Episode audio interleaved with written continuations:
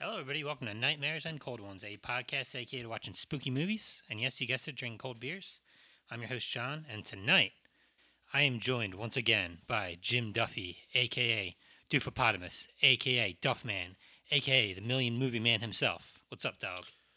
What is going on, Snake Boy? Pleasure to be back in the house. Back in the house. This is your second time on the pod. I had to get the Million Movie Man back. Yes. So you threw a couple of really good movies out for tonight. I went with this one just because I thought it would be a good Friday fuck-around movie. It is 1996's From Dusk Till Dawn, directed by Robert Rodriguez, from a script by Quentin Tarantino. That Quentin boy. Yes, this is a very, very 90s awesome movie. Horror that turns into... No. It's like a gangster or crime movie that turns into a vampire movie in the last 45 minutes or so. It's kind of like a post-heist movie. They don't really show the heist, and then, you know, they're getting out of Dodge, and then kind of like on a nail just turns course into a horror movie. Yeah, you're right. It's like they do the Reservoir Dogs thing of not showing the heist.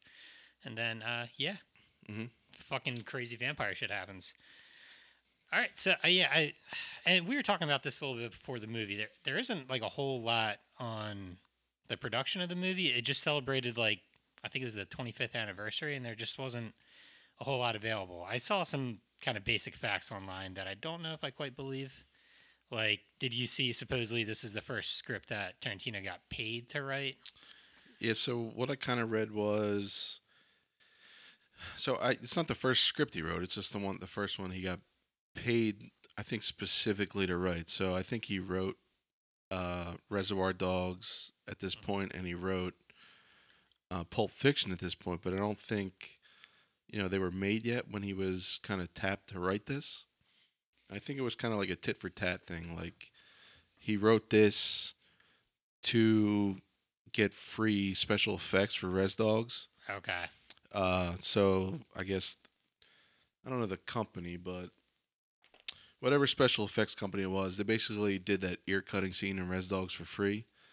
Yeah, I know who you're talking. The dude, the special effects guy, came up with the idea of this movie. I forget his name.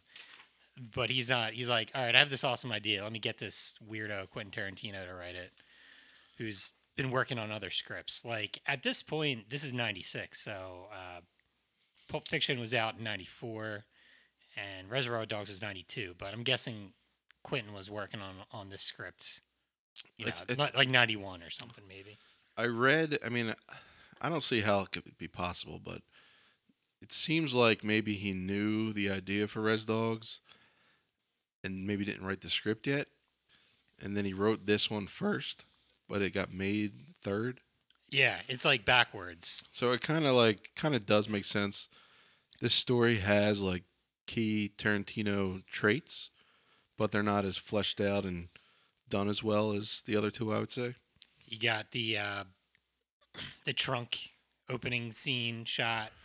Mm-hmm. Ramblers, let's get rambling. I think that's from Res Dogs. Got to focus on feet for this one scene. A lot of feet stuff. An uncomfortable amount of feet shit in this movie. Yeah, he must have been really horny when he wrote this one. Very horny. Very horny.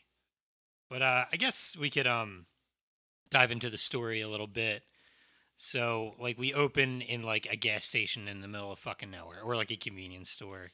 This like badass looking sheriff guy goes into the store, and he's kind of bullshitting with the clerk, and it's that Tarantino dialogue shit where they're very dialogue heavy, and it's like a hick town. I mean, they're just bullshitting with each other. The sheriff's giving the clerk shit for like eating stuff out of a microwave. While the sheriff is like, yeah, I'm going to get really fucked up tonight. Yeah, the sheriff, on this bourbon. He pounds like I assume it's a beer. It's either a beer, like a root beer. It's some kind of, yeah. He pounds it before he even pays for anything. He's talking about how he's going to get like totally wasted. He's talking through his teeth. It's almost like a fucking Clint Eastwood kind of thing. But you get the idea that the sheriff is kind of badass, but then they bring up like a recent story of like, there's like a rash of robberies. Yeah, so, I mean, you find out later, but there's, robbery, and I assume I'd never been to Texas, but I assume the Texas Rangers take pride in their work, so he's he's got his nose to the grind on this one, and if they come my way, he's gonna kill them. Basically, is what he says. It is setting up a movie that doesn't happen. Of like, it's like in No Country for Old Men. Like this guy wants to get this. Yeah, it reminded me of Hell or High Water, to be honest with you. Yeah, like one of those. Like he's about to retire in like a month and a half, but he wants to get this last fucking guy or guys before he goes. Yeah, but first he's got to drink this 650 Jack Daniels. And he eventually, having done that, he has to go take a piss. Very good Tarantino turn here of we find out that the criminals are in the fucking store. They rush up, and it's very dreamy. I'm forgetting his name because I'm an asshole. George Clooney. Jesus Christ. Yeah, Clooney and Tarantino are looking creepy. The leads, they're brothers. They got two. See, I think this is really where you see that it probably was his first written script, because like it's not as like detailed as his other movies. It feels a little. I'm gonna sound like a douche saying this, like a little juvenile. Like it kind of reads like it almost reads like someone impersonating Quentin Tarantino. Yeah, and like it's still good. It's like still entertaining, but yeah, I don't know if we're reading too hard into it, comparing it to his other works, but. This movie might be trying to have more fun than like it might be trying to be a B movie. Yeah, I mean, plus he wasn't writing it for himself at the time. Yeah, I kind of get the impression that he wrote it, became the Hollywood stud, and then this just they're like, oh yeah, you wrote this too, let's make this. Yeah, he had his like they asked. I know they asked him to direct it, and he kind of I guess he had the power at this point. He said no, I want to be in it, which I don't know how great of an idea that was, but. He's a pretty convincing creep. Yeah, he's a good creep perv. I mean, he pushes his foot fetish thing to I believe his foot fetish. 100%. Yeah. I mean, he plays that kind of that creep perv, like almost outcast role in anything he's in. I think all his other appearances. Yep. So Clooney looking dreamy as shit. He's just coming off, he just took off the scrubs in ER, and he entered this movie. Yeah, this is his first leading role, I think, in a movie. He's got, like, the kind of gray hair thing going, but not, like, it's just turning gray a little bit on the sides. I was never a Clooney guy. I don't, like, even now, like, I never got the hype of Clooney of a leading man. So, yeah, like, I haven't, as dumb as this sounds, I feel like I haven't seen a ton of Clooney movies. Like... Gravity, I saw. That was awesome. I'm trying to think of other... That last movie that just came out on Netflix was awful, where he's like some kind of space scientist stuck on Earth. So it's horrible. I kind of like him in the Coen Brothers movies just because like he's an idiot every time, and maybe he's dunking on himself a little bit, but yeah, I don't know. Yeah, Hail Caesar's okay, and Burn After Reading. I guess that's what I was thinking. Burn After Reading. That one's okay. Oh, Brother, Whore Out There. I'm not like a huge fan of that movie. I mean, I was, Ocean's movies. They were never really my thing either. I've never seen an Ocean's movie. Is that bad? No, I mean, I'm not into them. I watched them actually this past year since I'm the Million Movie Man. I had to. Million Movie Man. Got to do that, baby. But he kind of plays the same role. Some like. Cocky swagger kind of guy, but like I don't think he really has it yet in this. He's trying to put out that big dick energy, but he's coming from TV, so he has like medium dick energy. Trying to be big. He's got dick the energy. Gel pressed in his hair real tight and some nice. The '90s shit is very apparent in this movie, but I think it's working for the movie. He's giving the clerk shit. He's like, "Are you trying to tip off the sheriff that we're here, dude?" And it's a very funny line by the clerk. He's like, I didn't tip him off. I should win a fucking Academy Award. And I'm like, yeah, he probably should. That was brilliant acting by him, keeping his shit together as two violent murderers have him held captive, basically. Yeah, for a cold start to the movie, like, he didn't tip off the audience watching that they were there. So I don't know why they were worried that he was tipping them off. Yeah, I guess I skipped this one thing. We usually talk about the first time we've seen this movie. Do you have like a clear memory of watching this? Like this is a good example of the beginning can really throw you off. Yeah, I honestly I watched the movie before. I can't remember if it was in college or or what, but I think it was kind of like a thing where I must have seen Tarantino's other stuff and kind of saw that I didn't see this, so I just watched it. Nothing in particular stands out. Okay, so like you, I saw this after Pulp Fiction, and it was a weird thing of like, oh, Quentin's like, he acted in Pulp Fiction, but he's more of a main character in this one, and I thought that was weird. And I always had this thing of, I've seen the movie a few times, but always at a certain point. Like, I never saw it from the beginning. It was always like when they're in a camper and on. So basically, like halfway through the movie. So I always missed the first, 45 minutes. But I dug it. I dig it more now because now I think I've seen the whole thing again, but most of the time it was just one of those movies. I think it played on Encore a lot or something. I think like that. The second half of the movie is a lot more memorable. Yeah, yeah. And mainly for Salma Hayek. But Salma Hayek does a dance. I think it's just not like a top tier Tarantino movie when it comes down to it. No, yeah, you're right. It's like someone impersonating Tarantino, I think, or it's like Tarantino just not quite there yet. I see like Tarantino more of like a, a film lovers, like moviegoer. Maybe they're not so much into horror, so like they kind of write this one off, maybe. Yeah. He also didn't direct it too, so. Yeah. So yeah, he just wrote it and. And I didn't know this before today, but Robert Rodriguez is like his best friend. And they're buddies, right? They own a production company together. They did. Was it Death Proof together or not? That so the Grindhouse. So that's the other thing I read, that this movie, I guess at some point they looked at it as a double feature, and that's what Grindhouse, turned into. Like, oh, okay. So like this is kind of like two separate movies within one. It kind of is. I saw at some point, I don't know if this is bullshit or not, they were like, this could be a Tales from the Crypt movie, maybe. Yeah, and I did read that too, that actually it's funny because I wanted to suggest we watch Tales from the Crypt, the Hood one, but it's not streaming anywhere. Tales from the Hood. Tales from the Hood. With the creepy black dude telling the stories. Man, that's not streaming anywhere? No. Nah, $15 to buy it. I would have bought it. No. We could do that at some point. I'm sure it'll be streaming at some point. Yeah. But, a little crypt keeper guy and yeah. So I guess I forget what it's called, Bordello something. Bordello Blood, right? Took its place. This was originally actually supposed to be part of Tales from the Crypt. And I can kind of see that. Yeah. Tales from the Crypt does that shit a lot of like weird twists and stuff and. This movie has a pretty fucking weird twist. All right, sorry. I forgot the first time watch, so dig back into the movie. So they convince the clerk, like, you tip off the sheriff, we're going to fucking kill you, we're going to burn this whole place down, blah-de-blah-de-blah. And it's Tarantino's character is looking a little creepy already, and you get just not great vibes from him. It's because his big forehead and his sweating. He's sweating. He's pale white. He's wearing glasses. Glasses are always creepier for some reason.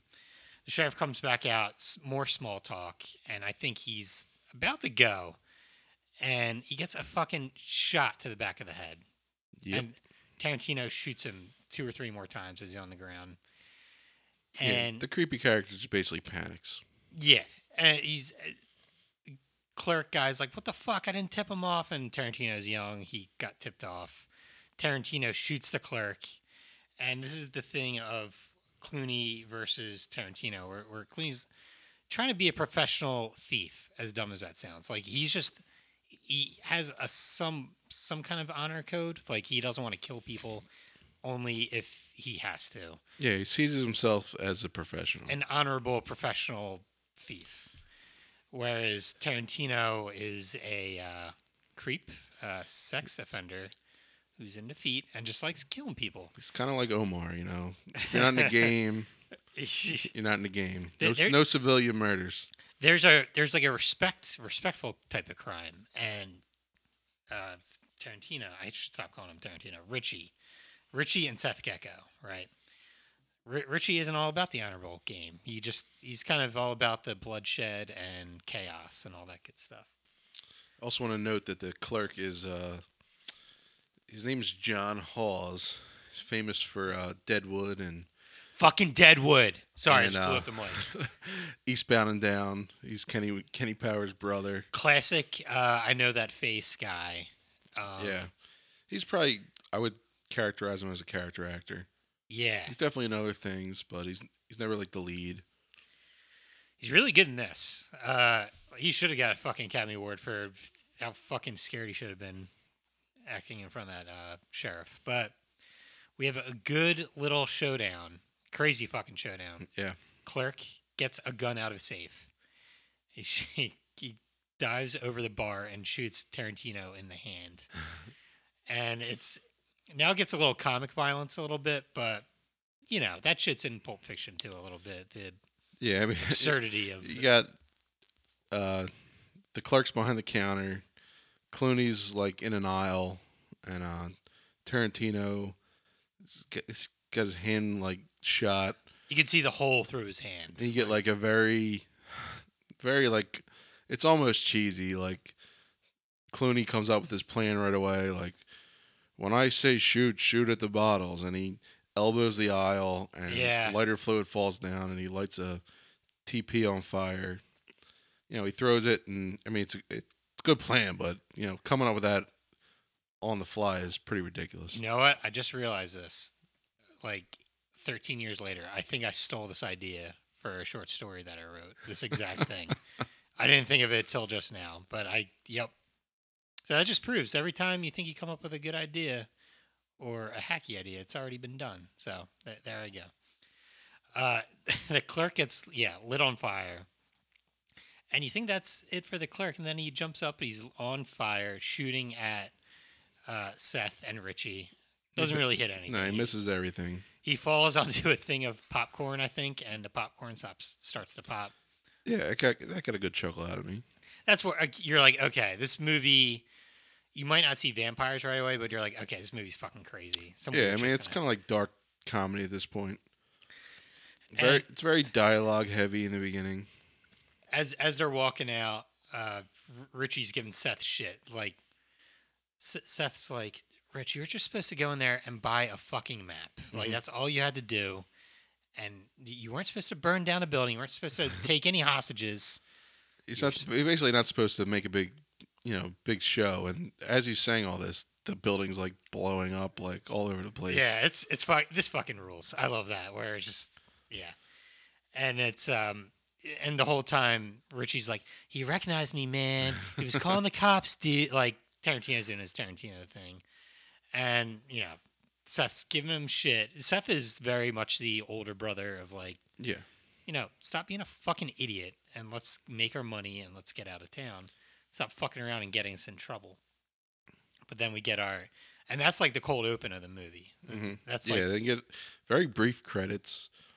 And then you get a pretty cool, I don't know, it must have been CGI, but very cool. They're driving and, you know, Seth takes a swig of Jack and then you got Tarantino. He looks at his hand, and it's just got a hole, and you can see right through it.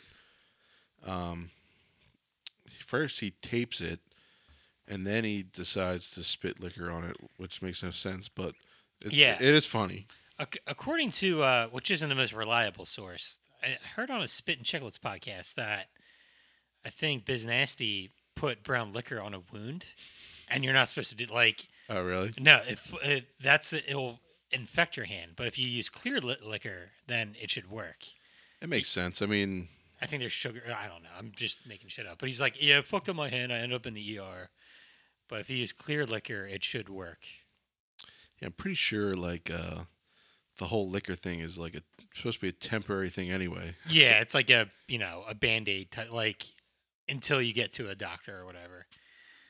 But you know, Tarantino isn't alive too long in this movie to worry about any lasting fucking infections. So we move to like the introduction of the other characters: Harvey Keitel, Juliet Lewis, and I don't know the actor's name. Scott. Played by Ernest Liu. Harvey Keitel is playing Jacob Fuller.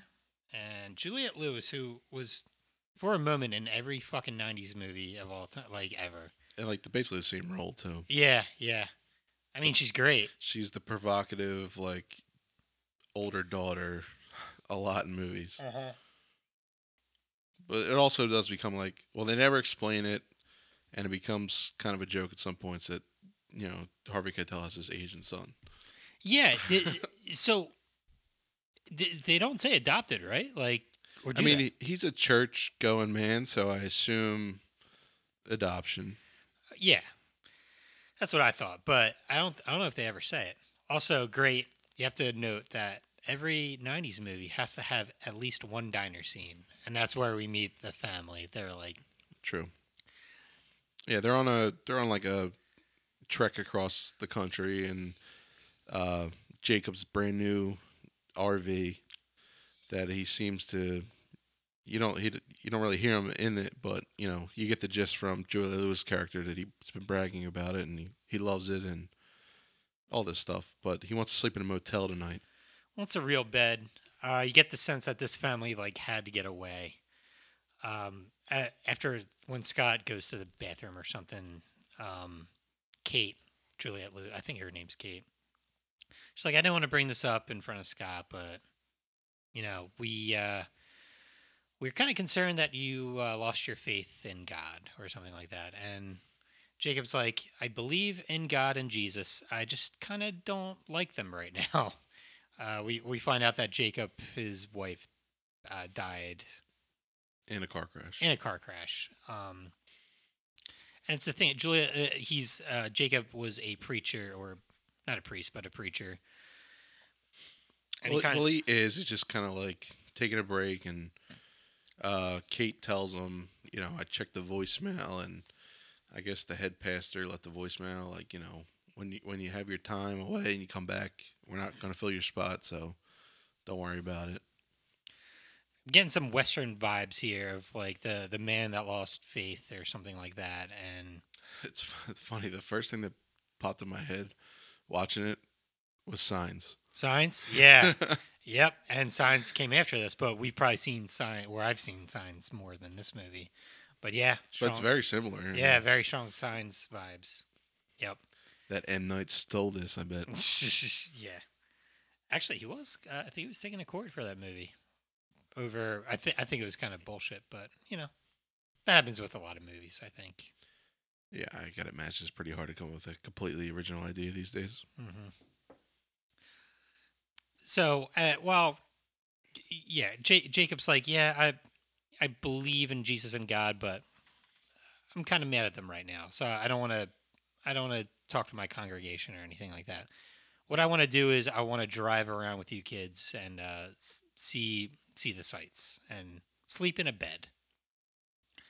Mm-hmm. And going back to our lovable criminals, the Geckos, Seth and Richie, they are on their way to like a shithole motel. Yeah, they pull in a motel. Seth goes in. He's ringing the bell aggressively. Gets a room, no problem, because he's a professional. He's a professional. They check in the room. And then they go back out to the car. They get the hostage.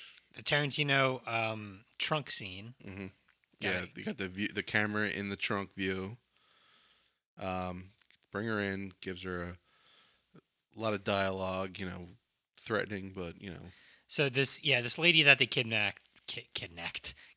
She looks like a librarian. I think she's a banker, but Clooney's like, listen, rule one. Don't ask questions. Rule two, don't make a noise, and you'll live. And he has his gun, and he's pointing at her. She's just like, this lady ain't going to run. Yeah, she's not going to do anything. I think rule three is don't run, right? And at that point, he holds the gun to her head. Okay. And she's totally compliant. Yeah, she really doesn't say, like, anything. Yeah, she's very, she's ready to obey the rules to try to survive. And then I think that's when, he basically looks at Richie's wound and he's, you know, he's going out to check on the border. I don't know what the hell you do to check on the border, but that's what he says he's doing. Yeah, I get a lay of the land, I guess. Gotta make sure Mexico's still there. Yeah, right. Just and while the rules are getting thrown out there, we are getting some creepy vibes from Quentin. He's just like staring at her, just like, yeah, you know. So, somehow Quentin's creepier than fucking Clooney with a gun to your head. But eventually, yeah, like you said, Clooney goes out, and Richie just, he gets up, he looks into the bedroom, sees there's a TV, and he says to the lady, "Why don't you come sit on the bed and watch TV with me?" Mm-hmm. You get like a long pause, and like you get the shot from the bed looking at her, and. Mm-hmm. Yeah, I don't know why she does, but she gets up and she goes sits there, and then I think it's the next scene, the TV scene. And the next scene's the TV scene. Yeah, and it's basically like a news report breaking down. I mean, it's done in a serious way, but it is kind of comical, I think, for the movie. It's so. And that, I think this, it almost felt like Anchorman, like where news became sensationalized in like the late 80s, early 90s, where the anchorwoman is excited about all the murders. She's like, they killed not 2 people, not 4, 13. Yeah, and they even have like a countdown on the bottom of Texas Rangers deaths. Dude, she's smiling as she's saying it, yeah. Police officer death and civilian deaths, and like they have like a ticker. And then she also asked the one cop she's interviewing, like, does him killing Texas Rangers incentivize you? And he's like, yeah. I think, yes. Yeah. They do a close-up on his face. Yes. John Saxon from A Nightmare on Elm Street. Just want to throw that out there. Sorry. But, yeah, that was a very funny scene because it might look weird to people. I might sound like an idiot. I don't watch a lot of the news now just because it annoys me. But I remember growing up with the news that looked like that, like Action News. Kills at 10 o'clock, like that shit, like just murder, murder, murder. Look at all this murder. Yeah, if it bleeds, it leads. Yeah, man.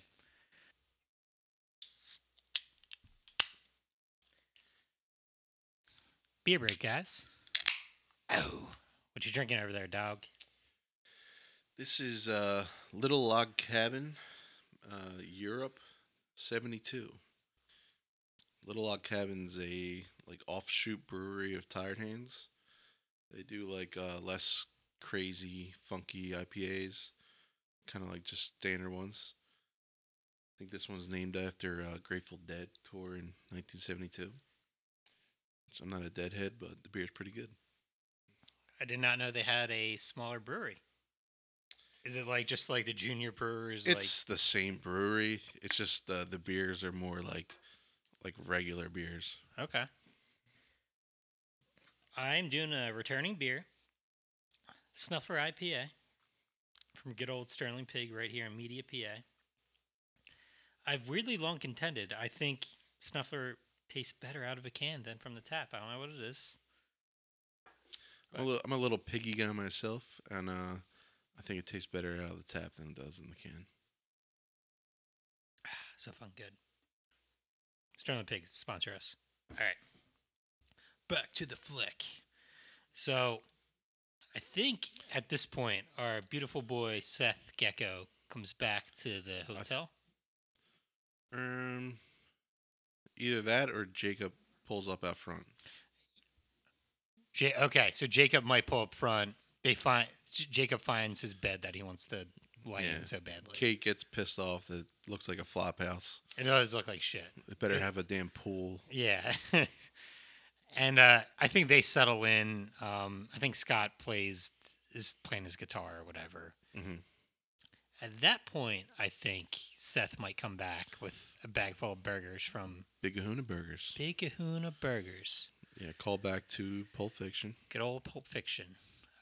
So he comes in with like a 6-pack and a couple bags of burgers.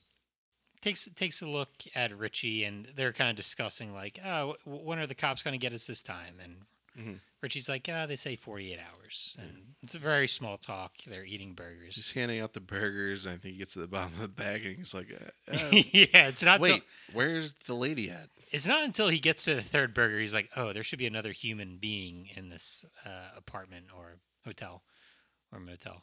And, you know, Richie is being weird, and he's like, oh, she's in the other room.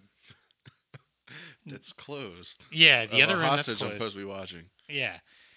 At first, Seth's like, what the fuck? What do you why is she in the other room? Then he opens the door, and it's a very, I think it's a good Rodriguez choice of, like, not showing the body right away. You get, like, flashes. Yeah, you get, like, little tiny micro cut-ins of, like, blood on the wall.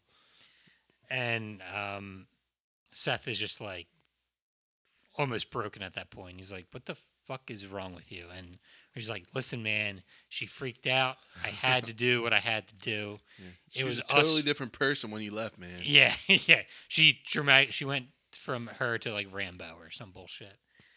And it's that thing of where I think this is something that Seth probably knew for a while, and maybe he was suppressing it, but he's finally realizing or admitting to himself that his little brother Richie is more than, like, a criminal. He is, like, a psychopath. Yeah. A sexual psychopath who just, like, really throws him up against the wall, and he's like, what the hell? What is wrong with you? What is wrong with you? Why can't you just be like me, a good guy that steals from people and only murders when he has to?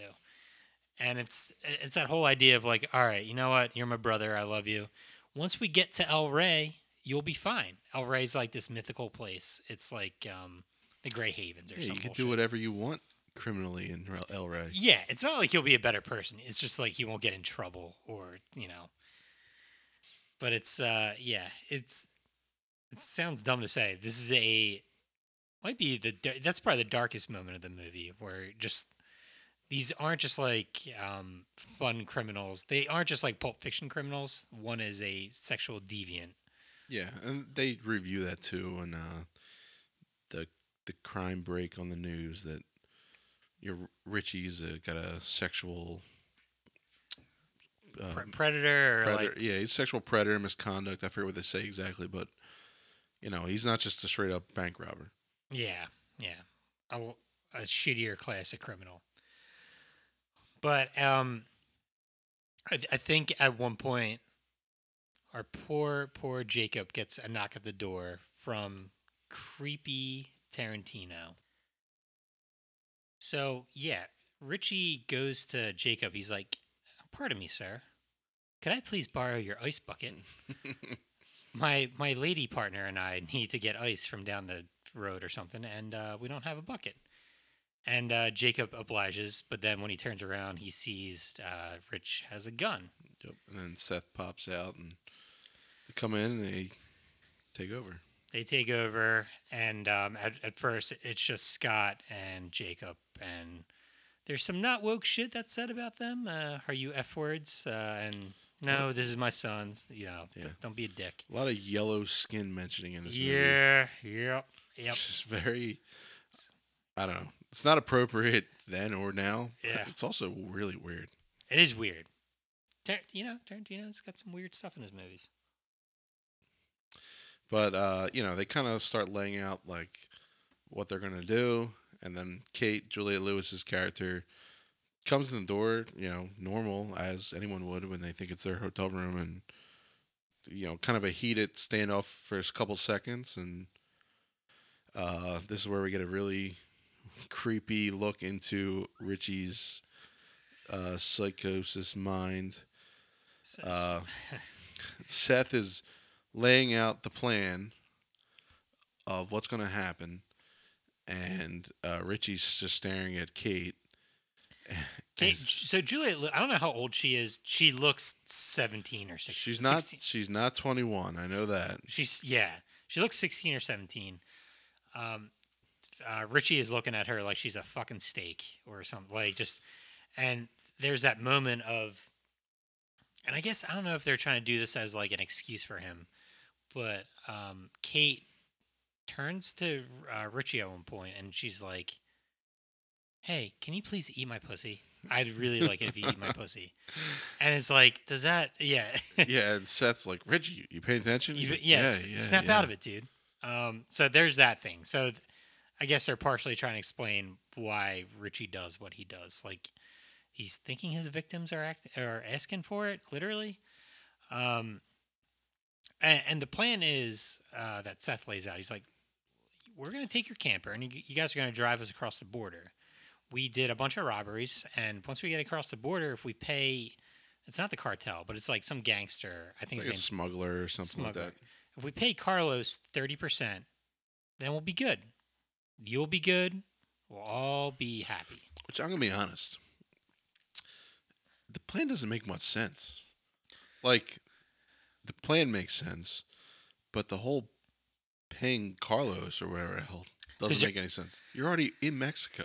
I guess the idea is they're on his turf. Like, he'll allow them to be on his turf.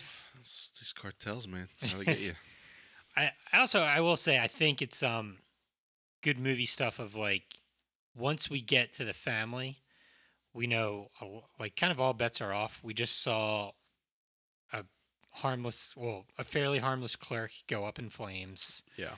And we saw a very harmless librarian lady get murdered. So once we get to... you know, Scott and Juliet Lewis and Jacob. And I was like, fuck, any of these people can fucking die at this point. So, mm-hmm. But it is a good plan. They're going to use the family and their RV to sneak across the border. So, you know, after a couple threatening, you know, I think he puts the gun at Seth's head, or not Seth, Scott's head. Jacob obliges. Also want to point out, I skipped over this, Richie puts the gun in Scott's mouth. A lot of weird, like, yeah, image, you know. You also get kind of a look at Seth knows his brother's a fucking creep. Mm-hmm. And he tells Richie to get the car, and he tells Kate, you know, go change out of your bikini, please. For fuck's sake, put on some clothes. Yeah. Yeah. But also, come back quickly, because I'll murder your dad. If not. And, she does it. They all comply at this point. And then I think they cut to, they're on the road. Yeah, this is where we get a good bit of the exposition of, like, Seth talks to Jacob about his wife that died. Yeah, this is like the little... character development we get. There's not a whole lot of character development in this movie. No, yeah, you're right. It's just, yeah, it's this, and then it's crazy shit that happens in the last 45 minutes mm-hmm. or hour. But we find out that Jacob's wife died in a car accident, and Jacob kind of lost faith in God, and he's not too fond of George Clooney, and Clooney's like, listen, I don't like you either. Just get us across the border, and I promise you that you will be safe, and I won't sick my fucked up brother on your daughter. Yeah. You saw the way that he was looking at her, right? Yeah. Let's just be cool, and nothing bad will happen was the idea. And that's where they have an uneasy alliance. They're like, all right, I will do this. We'll get through this together, and nothing fucked up will happen. Yeah, then you get the view from the back of the bus, and you get Richie. You know, he's like drooling, basically. Dude, he really is. Over Kate. Looking at her like a steak. So then he goes, so did you mean what you said back at the hotel? She's like, what the fuck are you talking about? Kate's like, what? What? You know, about, and he's about to say what he thinks she said. Eating your, and then... Seth's like, Richie told you to watch him, not talk to him. Yeah. Yeah. And Richie's like, we'll talk later. Don't worry. We did miss we didn't miss it. You said it earlier, but before they leave the hotel room, you get the call back from Res Dogs, Ramblers, let's get rambling. Ramblers, let's get rambling. Yep. Good little fun shit for us nerds. Yep. So they get to the border. They get to the border. The brothers take Kate into the bathroom, and the idea is like, get us across, or Kate's gonna die. For a second, Scott tries to turn on them, and say, "Yeah, fuck these guys. We're gonna die." Yeah, Scott panics, which it's got a pretty reasonable thought process here, but Jacob's like, dude, did you forget your sister? Forget your sister, and I think there is a thing in Jacob where he sees some kind of honor in Seth. Yeah, I think he thinks they will actually get through it if they just do it. So I think he tries to. I think he sees Seth as a man of his word, possibly, or he hopes he is at least. Mm-hmm. So I mean, in the end, Jacob wins over Scott, and we get Cheech Martin in his, I think, first appearance. First of three roles. It's either three or four. Playing a cop here. He's a cop. He's starting to buy it, but then you get the other scene cut to the bathroom. The brothers are fighting. Kate's in there, and this is where Seth's, not hatred, but he can't handle Richie's demons at this point. Also, you kind of get Richie kind of wants to be caught, or he says F these. He's crazy. Ethnic word. He's like, so Seth calls him he says something like, "Don't be a crazy asshole," or "Don't be crazy." Yeah, he's like, "Stop being a fuck." I think he says, "Stop being a fucking nut," or something. Stop being a nut. And Richie takes this very offensively. He's like, "What do you? I'm a nut. I'm a nut. Am I?" Yeah. And he's like, "You want to fight?" And it's like that whole thing. Yeah, he's like, "This is not the time to be loud." And Richie's just, he's being a crazy person. He's being crazy. There's a loud bump that causes Cheech to go into the RV. Seth successfully knocks out Richie in a very movie way of Richie just hits his head and he gets knocked out. Mm-hmm. Very conveniently. The border agent walks in on Kate going to the bathroom. And he stares for a way too long. Creepy long time. I think this is a Rodriguez trait here. His movies are kind of over the line and extra sexy. I wouldn't call this sexy, but it's kind of graphic almost. Very graphic, very gross. And again, we don't know. I don't know how fucking old Juliet Lewis is here. She, yeah, at any age, it's bad. Late teens probably. Yeah. Inappropriate though, no matter what. After 45 minutes, the cop shuts the door for Juliet Lewis to finish fake going to the bathroom. And they get across. They get across the border. It's a big win. Seth at this point is just like, "All you guys, you're in my fucking cool book now. We're all buddies. Just get me to the Titty Twister bar." The Titty Twister. Yeah, follow this till whatever road, make a left, and look for the Titty Twister. Seth, wait. He wakes up Richie at one point. He's like, "Hey, buddy, you hit your head and you knocked yourself out." Yeah, it must have been your hand. It must have been your hand that knocked your head out. Your glasses are fucked. And Richie starts freaking out again. And Seth is just like, "Don't make me fucking get pissed again. I'm in a good mood. Let's be cool." Yeah. Be cool mode. And I will say, so this is pretty much the turning point of the movie.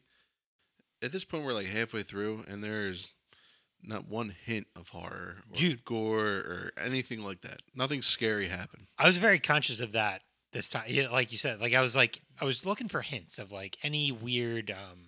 The only thing really is Richie's bloody hand, and that is just pure crime. Really, nothing gory or horror about it. Yeah, but I'm just I was looking in the back. I'm like, is there any hint of vampires in this shit at all? Nothing. And that's why this. So did a little bullshit research. This movie was not super well received by critics, but nerds liked it. It has a cult following. It has a bunch of sequels, or a few sequels, and a TV series. But people were just confused by it, and I kind of get why they're confused, but at the same time, this movie is what it is. It's a cool movie. It's cool. It's fucking weird. It can only, I read that one of the funny things is the lasting impression of this movie is George Clooney's tattoo. Made a huge a lot of people got this tattoo, culture. I bet. Yeah. Yeah. I forget. I think it's 3-6 Mafia. They won. I think I saw that too. They won an Oscar. Yeah. And they like told Clooney like they're big fans, and one of them had the tattoo. Clooney's like, you know, I've done other shit, right? Like besides that movie. Honestly, you don't even see the tattoo like the very end. No, you see part of it on his neck the whole time. That's like that's the thing. But they get to the Titty Twister and what it is raunchy. It is fucking crazy. There's people drinking outside, like going like but it's like biker bar in the middle of nowhere. Looks like a biker bar on crack. Biker bar on crack. There's giant neon. Jesus Christ, I can't say the word neon. It looks like it looks fake. Like it looks like a you know like when they film westerns where they got like fake like silhouettes of like. Saloons and stuff. Yeah, it looks like that. Like it looks fake on crack. But I bet this is where like all the budget went was towards that front, and then some of the makeup effects. I read they filmed like most of it in studio, and like this was like I think the outside was where they filmed outdoors, and like there was like a storm or something. There was like production problems filming this part. Deserts are surprisingly shitty because like you can get windstorms and shit like that. I think that fucked up part of Iron Man 1 where there's just like windstorms all the time. But yeah, Cheech Martin Part 2 here. I imagine that they had Cheech Martin just for a day saying the word pussy, just like that was like. I mean, they had to have told him like go up there and name every kind of pussy you could. Dry pussy, wet pussy, smelly pussy, hairy pussy. Like, he's just like... White, black, Spanish. Yeah. Yellow again. And Cheech does it. And I bet there's just like hours and hours of tape of him just saying pussy. Probably. He's got a Fu Manchu. Yeah. He's like a carnival barker for a strip club. But he's like begging people to come inside this place. He's begging people that would have to drive out 30 fucking miles into the desert. Of course they're going to go in. He's begging people that are going to go in anyway. But as our troop walks up, he's like, you can't come in. Yeah. And this is where the story gets a little clunky. Yeah, this is where like, we're like, wait, what? This is where you can't think about the story too much. Because the major conflict of the movie is, and before... I guess before we get into that, so as our heroes are getting ready to go into the saloon, Seth is like, "All right, guys, let's be cool. We won. Let's go have a couple drinks. My buddy Carlos is going to meet us, and once Carlos meets us, we're set." Yeah, he's going to meet us sometime between dusk and dawn. From dusk till dawn. It says that on the sign too. They're open from dusk till dawn, and that's the thing. This is like the victory lap for Seth. He's just like, we just have to hang out and drink, and then we're good. And then we'll bid you guys farewell, and yep. Which, again, I really don't understand why he makes them stay. Yeah, they don't have to stay unless he's thinking of an emergency exit or something. But you don't get that. Like, yeah. You feel like... I'm overanalyzing it, clearly, but there are... significant flaws in the plot. I think they have to stay because the movie requires them to stay, yeah. Basically. But yeah, this is where you have to throw out all kinds of logic. So as they're walking up to the saloon or bar or titty bar, whatever you want to call it. Titty Twister. The Titty Twister. Cheech gives Seth some shit. He's like, no, you can't go in there, bro. Why would they turn away human people? Yeah. Why did I sound like Jerry Seinfeld? What's the deal with yeah? But yeah, Seth just punches him in the face like several times, and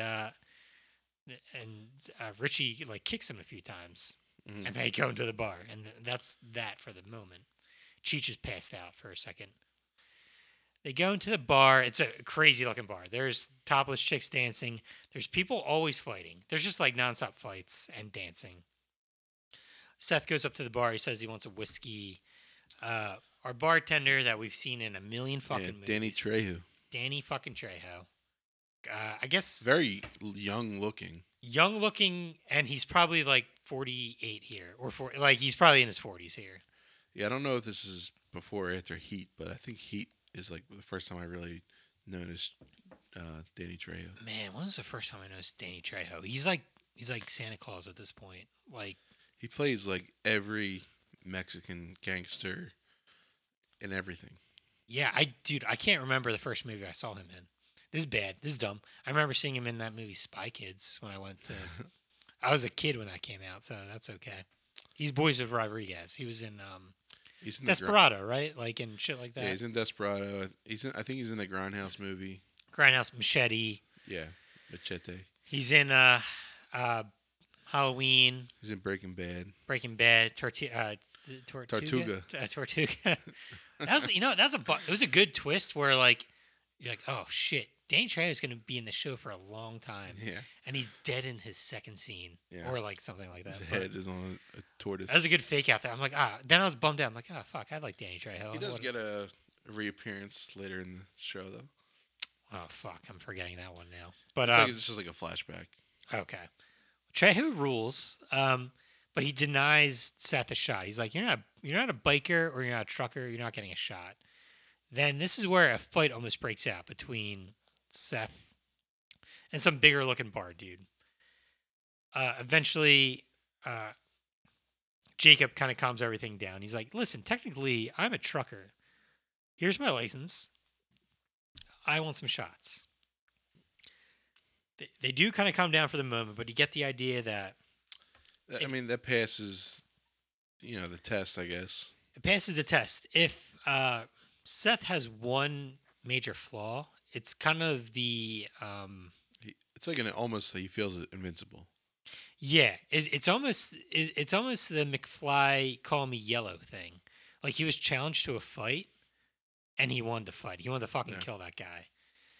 But he was trying to stay cool. He starts pounding shots with the gang, Yeah, he makes everyone take a shot. They're violent shots. He's like throwing the thing. He's like throwing the... shot glass down, and Jacob's like, what the fuck's your problem? And that's where Seth lays out. He's like, I'm gonna drink the rest of this bottle. I'm gonna smash over that fucking asshole's head. And this is a really good line. Jacob's like, you're such a fucking loser that you don't know when you won. Yeah. And it's like, and he says it twice. Yeah, it's so good that he has to say it twice. He's like, you fooled all of like Texas or whatever. You robbed a bunch of people. You got across the border. Just fucking be cool. Take your own advice. You won. Don't blow it right now. They kind of already blew it by beating up the guy out front, but and then we're getting a little. I think we start meeting some of the other characters that will pop up in the third act, as I like to say, that Christina hates. Yeah. What do you get? What's his name? Damn it. So we get vamping. So we get introduced to Frost, played by Fred Williamson. Fred Williamson, he's the guy that was in a bunch of blaxploitation flicks back in the day, right? I think he was an ex-football player or something like that. Big ass guy. He's playing dominoes. He's just like, he almost doesn't want to like look at the strippers. He just wants to drink his beer and play dominoes. Mm-hmm. Tom Savini, who plays Sex Machine. Yeah, Sex Machine. We have a very good moment of Tom Savini, who's like sitting at a table, and Greg Nicotero also meets him. These two guys are big horror legends. Savini did all the special effects for like the George Romero, Night of the Living Dead, Day of the Dead. He brought on Nicotero on Day of the Dead. And eventually Nicotero went on to do a ton of movies. And he worked as a director and special effects guy on The Walking Dead. And he's doing Creepshow. So it was a very cool moment of Sex Machine kind of scares him off with like his pistol dick thing. Yeah, it's like a crotch gun. The pistol comes out and there's like two chambers for balls. Yeah, it's a very fun moment for movie nerds of like Savini's like, yeah, I taught you everything you know, dude. Get out of my movie right now. And then I think that's the last we see of Nicotero, but good geek shit right there. They don't really introduce anyone else, but like, you know, they focus on like, you know, faces, mm-hmm. you know, kind of like hinting, like, you know, pay attention. This person will be important later on. Then we get our, it's probably the most famous scene of the movie. Honestly, I don't know why. It's very short. The snake scene. The snake Salma Hayek scene. The striptease. Not even a striptease. It's like a dance. We also before all this, there's a lot of naked strippers all over the place. A lot of strippers. A lot of boobs. 13-year-old John liked this last part of the movie a lot. And also, Scott loved this. Yeah. There's a funny scene of Scott. He's just like looking. He's like, this, you know, the past 2 hours sucked, but this shit rules. This is awesome. I'm glad I lived to see this. I'm glad I sucked with your plan, Jacob. Yeah. Yeah. It is like I gotta imagine for a preacher's son, this has to be like heaven. Oh yeah, it's just like debaucherous. It is the most. It's comical how debaucherous this place is. Just like it's like Lou Turk's on crack. Yeah. It's like Lou Turk. Yeah, it's like Lou Turk times 1,000. But so we get like the music changes. There's also like a very weird like mariachi / rock band playing the whole time. Yeah, I forgot them. Yeah, they're good all call. Fat and drunk and sweaty. At one point, the dude just stops caring. He starts throwing liquor in his face. Yeah. And, like at the bar, but he somehow maintains like a good strumming rhythm. But like all of a sudden, he becomes like a. You know, professional player, and they changed the tune, and I forget what they call her. Do you remember? Ooh. But Salma Hayek takes the stage. She comes out. I cannot pronounce that. Santanico Pandemonium. Yeah, Santanico Pandemonium. Oh shit, that was pretty good. I'm a few beers deep, guys. So that's pretty comes good out like it's very like. Starts off very weird. She's just like waving a robe around, but then she waves the robe around her whole body, and then an 11-foot snake appears. And guys, my nickname is Snake Boy. So yes, Snake Boy loved this. Snake Boy became a snake man when he saw this for the first time. I had to bonk him over the head. Yeah, she dances with the snake for a good bit. It's like crawling up her neck and shit. And in my research, this was like the one thing that stuck out in my research that Salma Hayek is like deathly afraid of snakes, hates snakes. She turned down the role, but then they said, all right, we're going to give it to Madonna.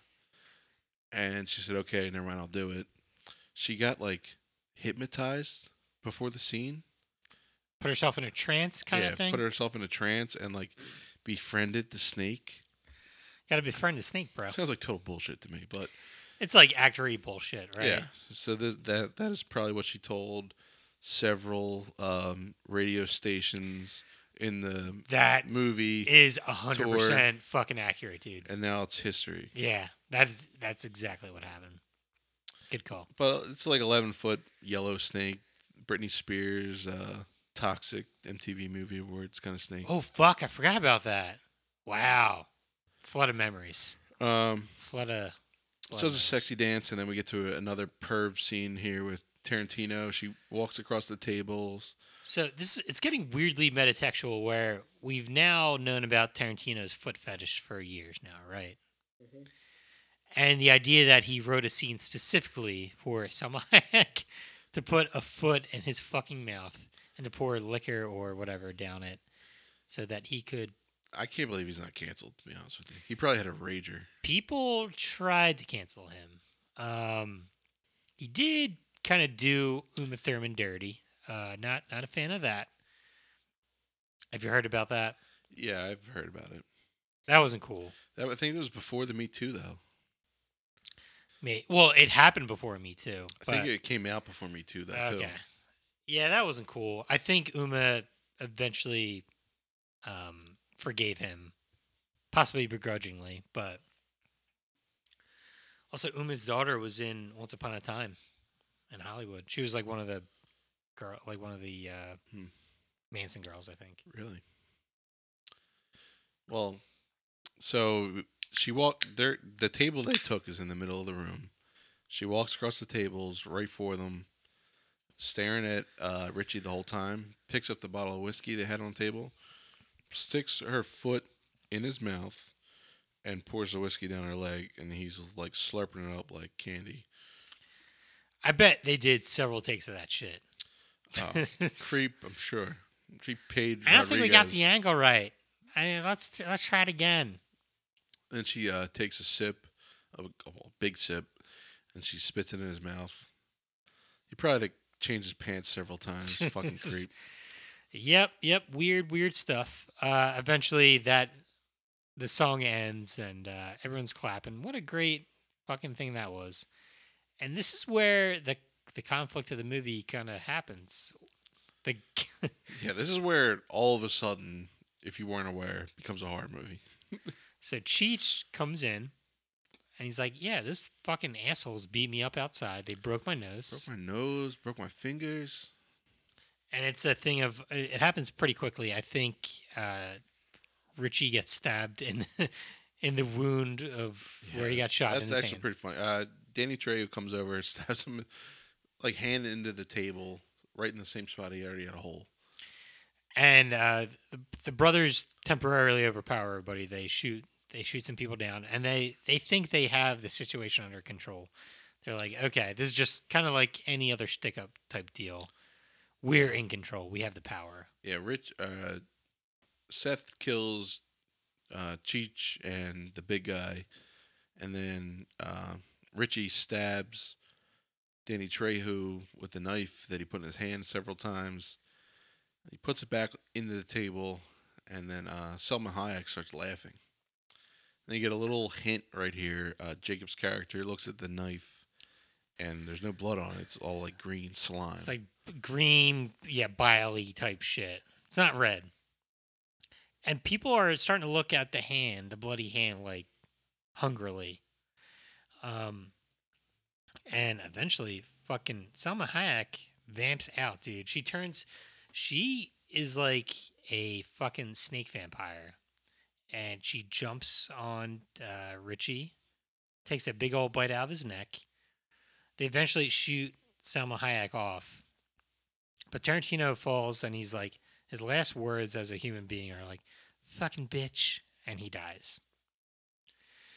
And at that moment, this is where it happens.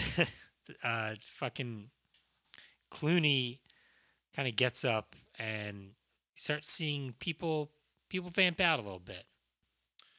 Yeah, and they're really like out of nowhere, like huge, like facial takeovers, vampires. I think it's makeup. I don't think it's like CGI. I think a lot of it is makeup. I think that. Obviously the decomposing bodies become CGI shit. The vamps definitely vary in makeup. Some of them are like, just a little bit. Some of them are like the whole body. Yeah, it's not a uniform vamp. Salma Hayek's is pretty like drastic. Like, it's just like her whole head like becomes like reptilian. Some of them are monsters. Some of them just have the teeth, or like they kind of like have bat features. But yeah, they all look a little different. And this is where shit kind of hits the fan. People vamp out. A lot of people fucking die. Like a lot of the regulars kind of just get got. Our heroes are good. They really narrowed down the cast at this point. They do. They weed out. You come back to the people that they focused on before shit hit the fan. You kind of get the impression like the where the bar tables are. That's like the feast. Like those are all non-vamp people. All the vamps work there. You got the dancers, the bartenders, the band, muscle, the band. The band turns into vampire band, and they're playing instruments made of people. Yeah, the band. That is like the funniest part, I think, in the whole. Like it's a pretty long fight scene, but the band is not fighting at all. They're just playing music, and all of a sudden their instruments are transformed to human bodies with strings attached to them. Our heroes become, after with Jacob, Seth, Rich, Katie, our new heroes that join them are it's Sex Machine, and Frost. They're kind of the add-ons. They're kind of the badasses. And Sex Machine figures out pretty quick. He just starts spiking strippers onto four legs of tables. He kills Trejo on a pool table. Frost flips a table over and throws four women on each leg of the table. Yeah, that's Frost. Frost is that. Sex Machine is just, he has a whip. He's good at like... He's got a whip. He's ripping people's heads off. He's getting it done. There's a lot of killing. There's so much killing it's hard to go. You can't go over everything. Seth's just like shooting people. The kids are kind of, I think they're hiding behind the bar. Yeah, they're hiding behind the bar. Yeah. I think Jacob's kind of doing the same. Kate does the one kill with, she puts her cross in someone's mouth. Good call. And after the first big showdown, after the first big showdown, they kind of talk about the rules of these vampires. Well, first, like, Richie gets reanimated. Good call. Richie gets reanimated. He jumps up and he's kind of, I guess he's like a... Sex Machine goes to kill him, and Seth is like, yo, that's my brother. You kill him, you're going to die. It's that whole thing. Comes to his senses, tells him to hold him down. And then he stakes him. He explodes. A lot of these vampires explode, but they all don't. They all die differently. It's. Well, at the one point, they're all like down, and Frost goes, "Oh, I thought supposed to burn," and then they all explode. You get like out of nowhere, you get a little early CGI like. Bodies like melting kind of in the ooze and then light on fire. Some PlayStation-y looking. I honestly didn't remember the whole CGI portion, but it wasn't that bad or anything. It was. It's not like atrocious. Yeah, they don't like. It's not like center stage. They try not to focus on it too much. I feel like because they know it's not as good as it will be. Yeah, and you do have a lot of. You got special effects like legends on the stage here, so. You get a lot of like over-the-top deaths and stuff. Pretty cool stuff. And one of these shows I've seen before, I forget which horror documentary, but I think they said they purposely had to make the blood not red to pass the ratings board for not going NC double or NC-17. So that's why the blood is green for vampires. It'd just be fucking ridiculous. But... So after Seth kills Rich, Seth does several shots of whiskey, and we start hearing some fluttering like from above. Yeah. People are like, "Oh no, that sounds like birds," and Seth's like, "No, that's not birds, dude. It's bats. Those are bats." And this is where this movie is awesome, where they, and not in a scream way, but they acknowledge that they are in a horror movie. I don't believe in vampires. You don't believe in vampires. Yeah. I believe in my two eyes, though. And I've just seen a bunch of vampires vamp out on us. Yeah, you get Seth and Jacob both kind of say the same thing. Like, I don't believe in vampires, but I believe my eyes. Mm-hmm. This shit happened. I just killed like 10 vampires, so they're real. What we are dealing with are vampires. And it's... and they talk about the rules of how to kill these vampires. They go over like how to kill them, and then Jacob kind of like the voice of reason, he's like, have any of you read a friggin' book on vampires? Or are we just basing this off of movies? Like, all right, well, no. So, like, what do we know from this experience that works? It's kind of like rewriting the rules because, different vampire movies, there are different rules. All right. One rule I think that's new to this movie is they're like, their bodies are weak. Like, their flesh is soft. You can, like, push through them. Like, it would take a really strong person to put a chair leg through a body, but like I can do it no problem. Kate just did it, so obviously their tissue's soft.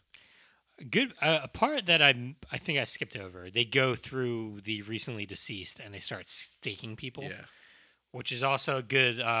Recognizing that you're in a scary movie, that is something that people that have seen scary movies would do. Hey, these people were just bit. Let's fucking Sex Machine like puts a stake in like everyone, and Kate's like really struggling on the one. He finally comes reanimated, and she stakes him, and Sex Machine looks over and gets distracted. And gets bit. You get the shock bit. And we get our classic. This happens in zombie movies all the time. Yeah, the guy that hides that he got bit. And it's accelerated in this because it's a vampire movie. So as he's like dealing with his symptoms, Frost is detailing how he was another like trope. I was in Vietnam. Yeah. I was buried amongst my comrades. And as this is happening, yeah, Sex Machine's like focus is like kind of like taken away, and he's hearing like I guess you're supposed to be hearing hearing the vampire bats flying around and what they're saying, and he's slowly turning, but he notices a fang, and then he's like kind of freaking out, and then they go back to Frost telling the story, and here comes Sex Machine fully animated behind him. He see his hands at first, like his giant hands. Yeah. And they clamp down on Frost's giant shoulders. Like Nosferatu hands. Yeah, yeah. And he bites him. And that's... Frost kind of eliminates a good bit of the cast. Yeah, I mean, he took, like, ripped someone's heart out and killed it with a pencil. Mm-hmm. I mean, he was, you know, the muscle. I forget the actor's name, but... Fred Williamson. Fred Williamson. The other thing I read, he had like 3 rules when he filmed movies. Like I read this too. He wins. He doesn't die, and gets a girl, right? He gets the girl, and he didn't accomplish any of them in the movie. I don't know how they talked him into it, but this is like the only time he broke that rule. Yeah, good shit from him. But this is where Sex Machine bites Frost. I think he also bites Jacob too, right? Or no? No. I think Frost bites Jacob. Well, that's what. Oh, okay. My bad. But I guess the Sex Machine is kind of the domino that kind of fucks everything up. So Frost bites Jacob, and then Seth tells Frost, you know, kill him, and Frost with his strength throws Jacob through the door. Through the door where all the bats were trying to get in. What are the bats? The bats are vampires. And as the bats are coming in, we see Frost is turned into a vampire. I mean, Frost got bit in the neck, so it was pretty like immediate that he changed. The movie does have a little fast and loose with how quick you can turn into a vampire, I guess. Yeah, I mean... I guess... Richie took like 2 minutes... Sex Machine took like 10 minutes, and Frost was like 10 seconds. Jacob at one point is like, I have 47 and a half minutes before I turn. Yeah, and then like literally the next scene, after like the bats come in and they all get animated to vampires, they find like a room, they run to it,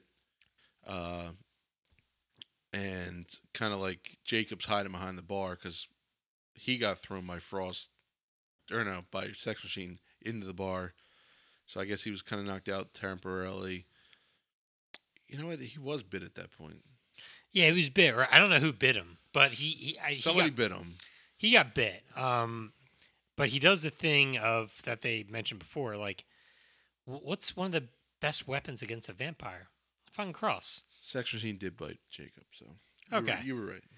But the coolest way to make a cross is to have like a shotgun. Yeah, it's like a and like a stick in between. It's like a little tiny mini metal bat and a shotgun. Yeah, so you have your cross and you have your weapon all in one.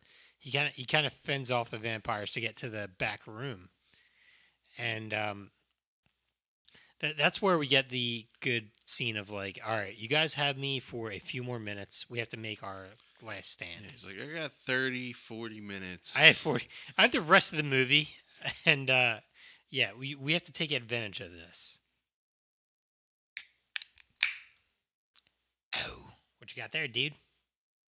So this is a human robot down in North Philly.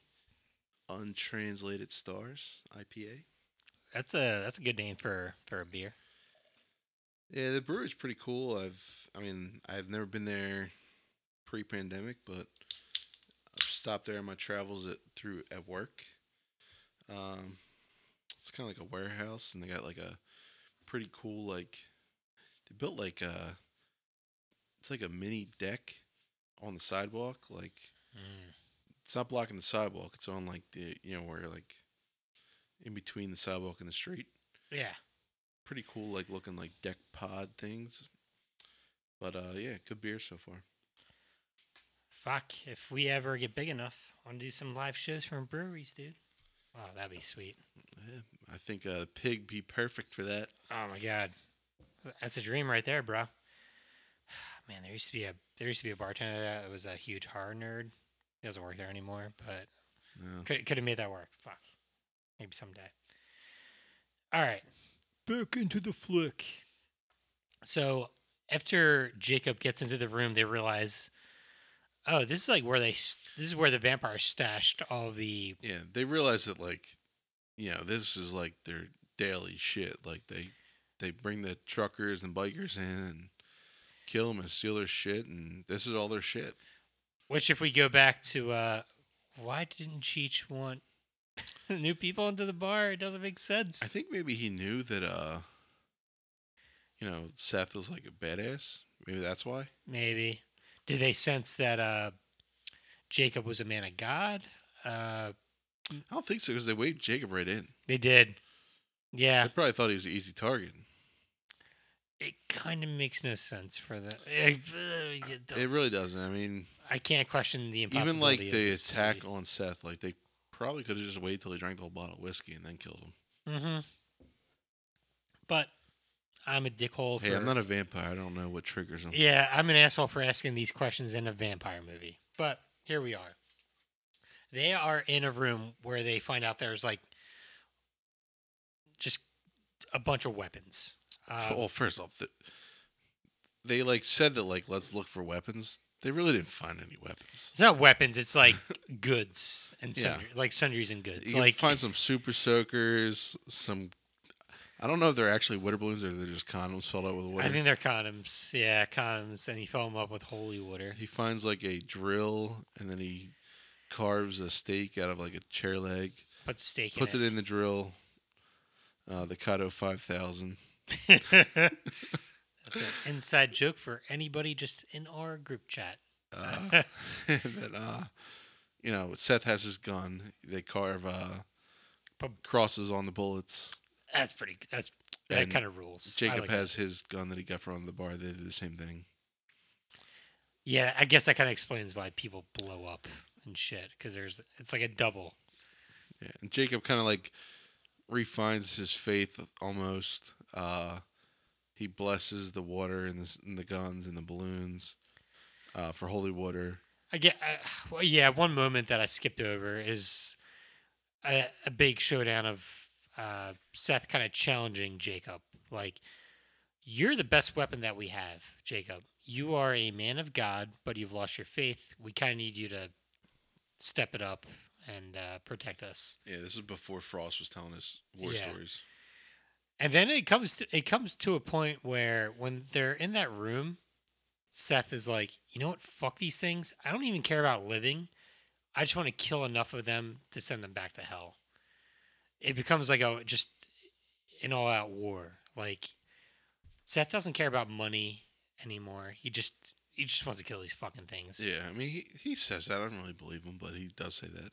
Yeah.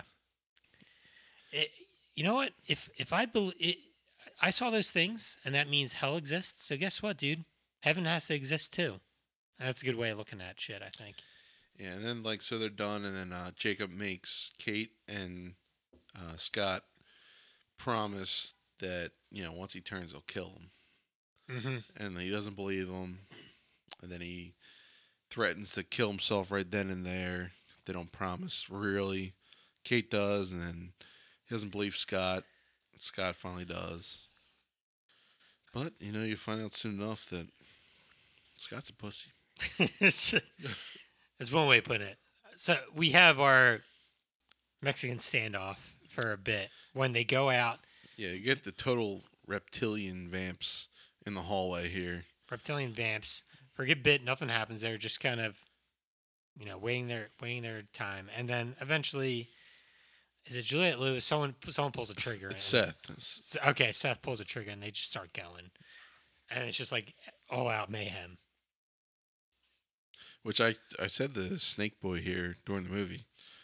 Scott had the best weapon, and he just totally wimped out on it. He had a super soaker with, 14 fucking chambers and water balloons. Holy water. Yeah, he had, 10 super soakers, pockets full of balloons, and, he used a couple, and, He kills a few. Vampires' faces, completely melt off when he throws them at them. He kills a few. I feel like Juliet Lewis kills the most, probably. Yeah, Juliet Lewis has, a automatic loading bow and arrow, which I don't think is real. She has a bow and arrow that doesn't run out of arrows.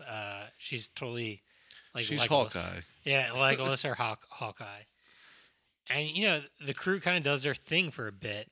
Eventually, Seth also has an automatic.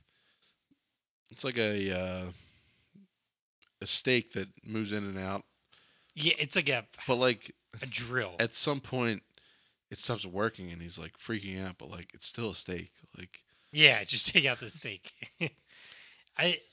This is a movie. We can't take it too seriously, but it's one of those fuck yeah movies of just finally people acting how we would want to act in a vampire movie. Yeah, it's kind of taking it down to the base level, normal people. What would normal people do if this happened? It's a little bit, I guess Shaun of the Dead is a little less crazy than this, but it's a very base thing of okay, they have an idea of how to kill the beings. Yes. Let's just see them executed without being fucking idiots. And they do that for a little bit here. I think there was a Van Helsing reference earlier in the movie by Sex Machine, I think. Yeah, I bet there's a lot of shit that we just missed that, because... Like you said, I don't think you've seen this for a few years. It's been several years for me. Probably been 10 plus years since I've seen this movie.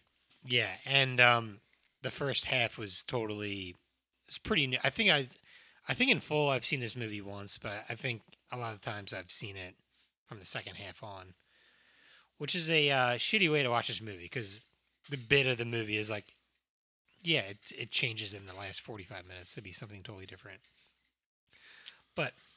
I digress. We go through a lot of killing. Eventually, sadly, our poor boy Jacob.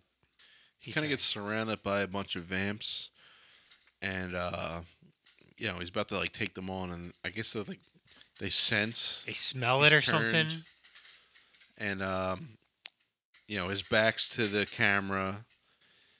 And they back away. They kind of walk, if you ever see Walking Dead, it's kind of the horde walking by, a bunch of people wearing guts on them. They know he's a vamp now. When The Walking Dead was good. Yeah. So he turns around. He's got the vamp face, and then he's looking right at Scott. Poor Scotty. Scott, who swore to kill his father if he turned, looks at him, and he can't do it. Can't do it. Jacob takes a good old bite out of Scott. Scott does. I think he slams a holy water balloon on his. Yeah. So Scott, I guess he does keep his promise. Technically. Before he's killed himself. So Jacob bites Scott. Scott I think he fucking realizes he's fucked. I think he says a prayer at this point. Jesus, I don't know what he says. Jesus, yeah, he says a short prayer. He shoots. He throws dad. A water bottle or water balloon right at his fucking head. His head's gone. Half his head's gone. Mm-hmm. And then I think he does kill him at that. Too. Yeah, I think he shoots him in the head.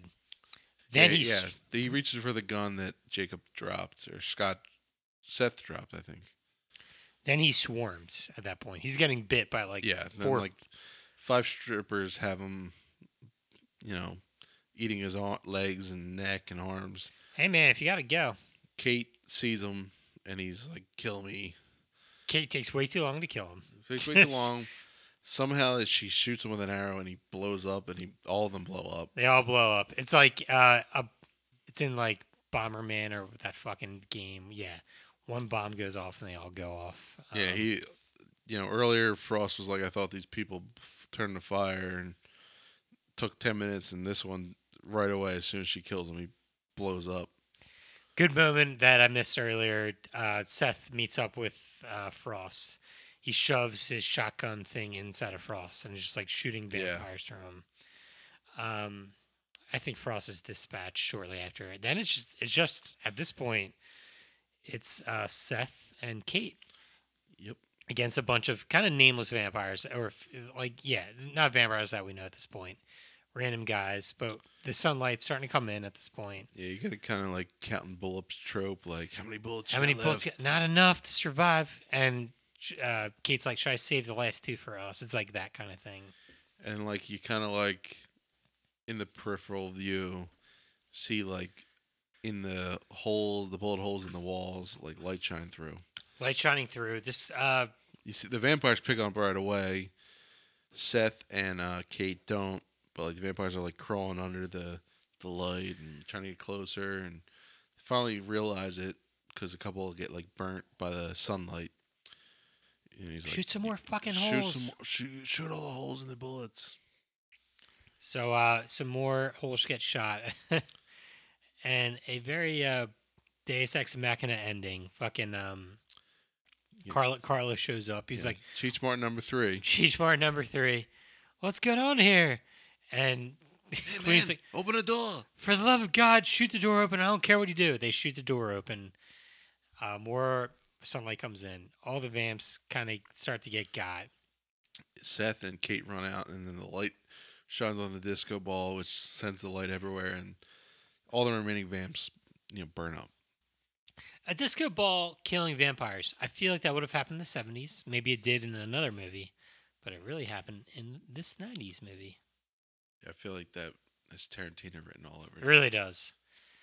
And it's at this point, Seth and Kate are just covered in fucking vampire guts. And Carlos is like, what's going on in there, man? It was crazy. Seth punches he punches Cheech in the face. And she's like, what the fuck? Are you crazy? He's like, no, I'm not crazy. Why the fuck do we have to meet here? And Cheech is like, I don't know. It just looked like a good place. No one hangs out here. Like, no cops would come here. It's the middle of nowhere. No cops are here. So you've ever been here? He's like, no. No. So he's like, what? Again, he's like, what's wrong with those people? He's like, they're not people. They're fucking vampires. Have you ever seen people fucking blow up in sunlight? So they do settle up, and it's something that I forgot to mention.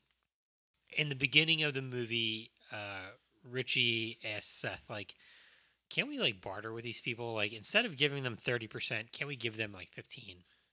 And Seth's like, no, fuck that. That's not how business is done.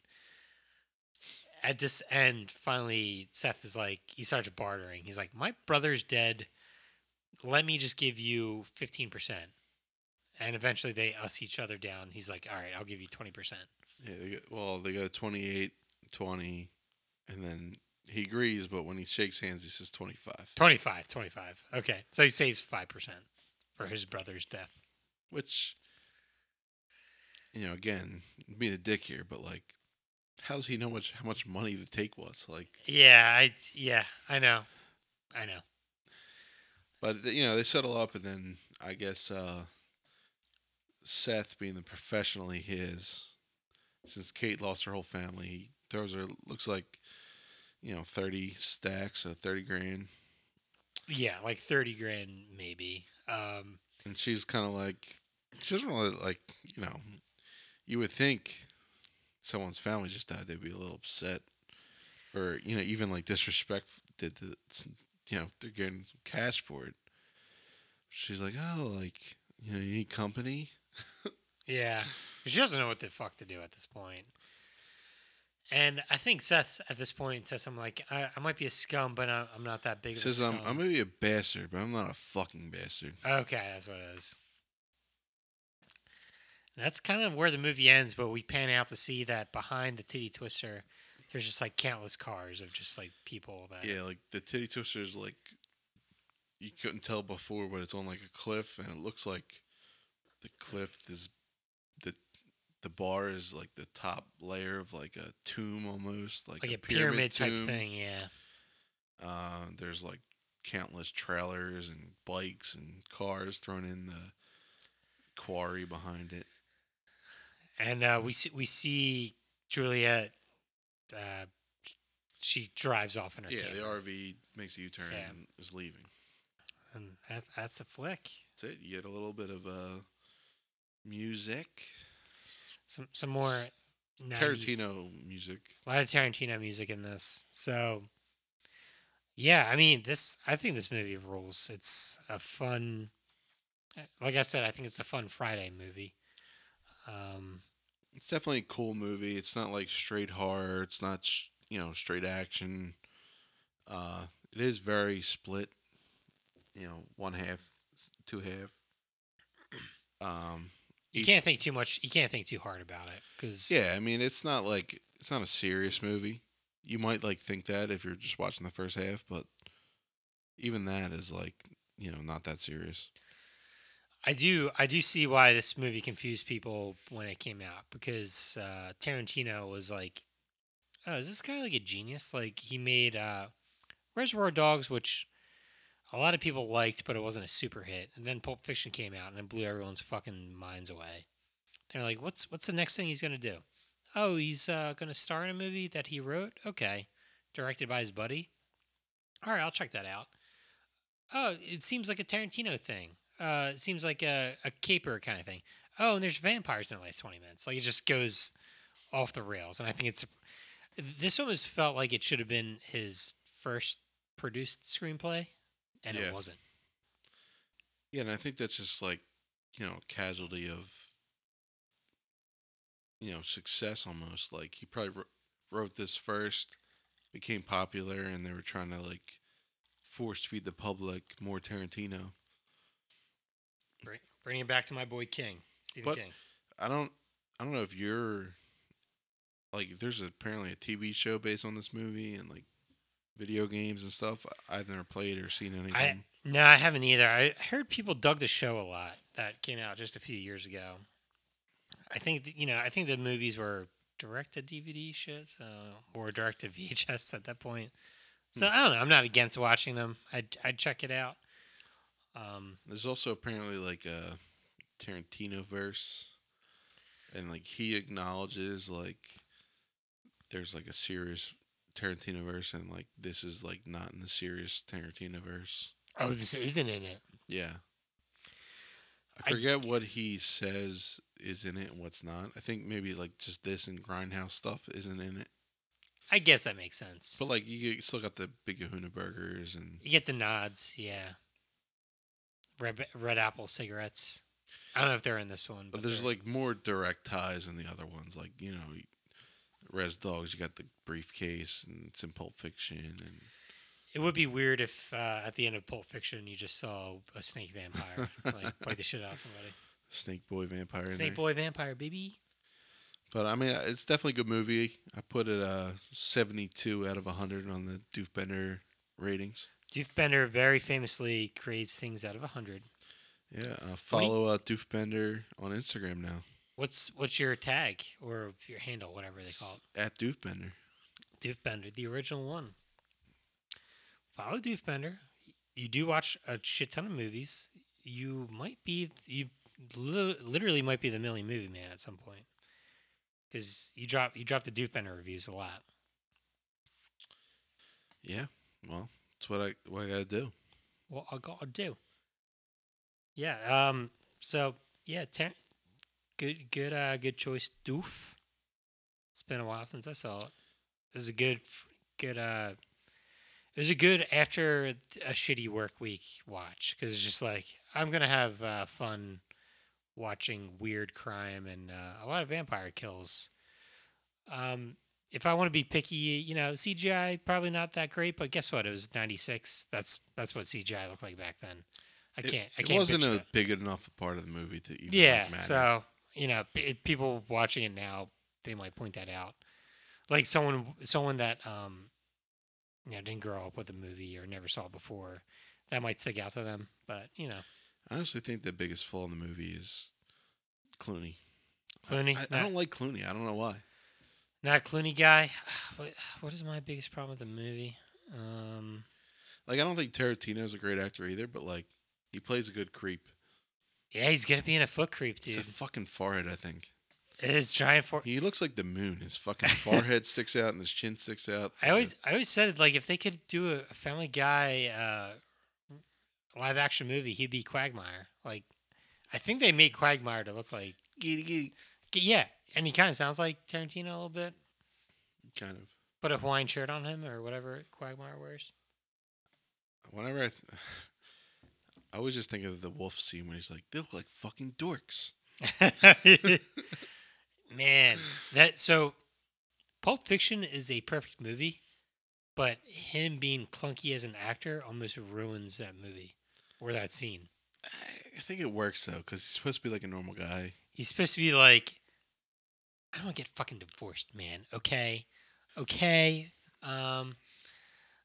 just yeah. He's got weird tics though. Yeah, he's a weird guy. It's very race-based thinking. He's always got to mention he's got a black wife, yellow skin, and he's always got to get the toes in there. The toes, race, yeah. But he's just it's kind of the South Park thing where he's just so good at what he does that it's almost uncancelable. Until he does something that's cancelable, I guess. In no single movie does he cross the line, but, he does the same thing in every movie, which means there's, a pattern. So, there's something messed up in his head, So, he made, fucking Django is a heavy fucking movie. And, I think that's his best appearance as the Australian. No, I think that's his worst one, dude. That accent is rough. It's Blackie. Wants a gun. It's crazy. To be honest, I think Django is an excellent movie, but that movie it's kind of crazy that it exists in that he's got Samuel L. Jackson kind of as a houseboy just dunking on freaking slaves and shit, and it's just actors. It's a great movie, though. It's an awesome movie. It's just but it shows you that people recognize that Tarantino does have talent, and it is weird because I don't think I like Tarantino, but he does make good fucking movies. Well, it's almost like and I think we talked about this in the chat. The Woody Allen thing, We're not in that generation that... I don't think I like any Woody Allen movies. And that might be a generational thing. But, people boomers fucking love Woody Allen. And I don't quite get it, but, people older than us do. A movie that your wife and I reviewed, Rosemary's Baby, made by a kind of shitty person. Polanski. Fucking masterpiece, though. So it's hard to... it is weird. I mean, there is one Woody Allen movie I like, Match Point, but it's not a typical Woody Allen movie. Oh man, what's that? Jeepers Creepers, made by a. I'm not saying it's a masterpiece. I think it's a good watch, but made by a not great person. Who made Jeepers Creepers? I forget his name. He's a pedophile though. Oh. It is weird though, because there's things about Tarantino that as a person. Let's put this out. Even in it, Tarantino isn't a pedophile. He is a has questionable moral. I don't like what he did to Uma Thurman, and There's even things beyond that are morally wrong that I don't like about him. Certain things he focuses on in every movie almost. I don't really like, but in each movie it fits. So it's kind of a weird space where I really don't think I would like something that he does, but the movie in itself is good, so I do like it. Yeah, I like most of his movies. I think most of it does have to do with race, which is weird because Sam Jackson's in a lot of his movies, so obviously. Sam Jackson signs off on it. Sam Jackson and Django is just like, holy fuck. I mean, I think, like, you know, that's like just how it was. So Sam Jackson's playing it like almost like a historical, you know, mocking representation of that. But I don't know. I also do feel like Robert Rodriguez kind of gets fucked in this whole thing because it's his movie. But Quentin Tarantino wrote it, and probably at the time, nobody knew who Rodriguez was. Yeah, I think Rodriguez was like the under the radar. Like, he made Desperado, which like movie nerds probably knew about, but the hot shit was Tarantino with Pulp Fiction at that point. And even like the, you know, Desperado, I don't think I saw those movies in reverse. I saw Once Upon a Time in Mexico first. That was the big one. Yeah, and then I watched the other ones. And because guess what, dude? I don't know if this is true. Tarantino might be a producer on fucking Once Upon a Time, or... Well, I think him and Rodriguez have a production company together. But I distinctly remember commercials for Once Upon a Time in Mexico just playing nonstop. Well, I mean... 20-something years ago. Johnny Depp's in that one, right? Yeah, and he's... So, I mean, I think that's kind of like... He's also pretty handsome. I'm not like a huge Antonio Banderas fan, but like, he's good. But I think Rodriguez's big mainstream break was Sin City. My favorite Banderas work is that GIF of him with a computer, where he just like looks at the computer and then he sits back. I thought you were going to say Puss in Boots. Oh, Puss in Boots is good too. Oh, God, Puss in Boots. I'm not anti-Banderas, just, you know. He's good. A sneaky good movie is that first Zorro movie that he's in. It's a fun movie. He's usually good in every movie. Yeah. I don't know. He's great in Spy Kids. Should have got the Academy Award. Yeah, my kids like Spy Kids. Dude, I saw those movies like fucking 20-something years ago in theaters. That annoys me. I never saw them until... I never saw the whole movie. I recently saw clips of it. And you weren't in the age. You were like probably 15, 16 when it came out. I was like 12. CGI in Spy Kids is... Oh, yeah. It is not good. It will morph your brain. It will break it. Yeah. But Robert Rodriguez is good. He directed one of the better Mandalorian episodes. It was last season... I think it was called the Tragedy or something like that. It was the one where Mando's spaceship blows up. It's the one where we get to see I almost called him Jango Fett. Boba Fett unmasked. Yeah. And he's badass. Oh fuck. I'm just gonna watch that series. You know what? That is really weird coincidence. When I was doing research on this movie, George Clooney stole that tattoo from another movie, like lesser known movie. Is it a Mexican thing or? Yeah, and the guy that plays Boba Fett was the star of the movie. Oh fuck! I forget his name. Connecting it, baby. But that is very weird that you brought that up. That is weird. It's a great episode. Well, I don't know, dude. You got anything else, dog? I mean, I think we tied that up in a bow. Tied it up in a bow. Good call doing this movie for a Friday. And I just want to remind everybody to stay spooky.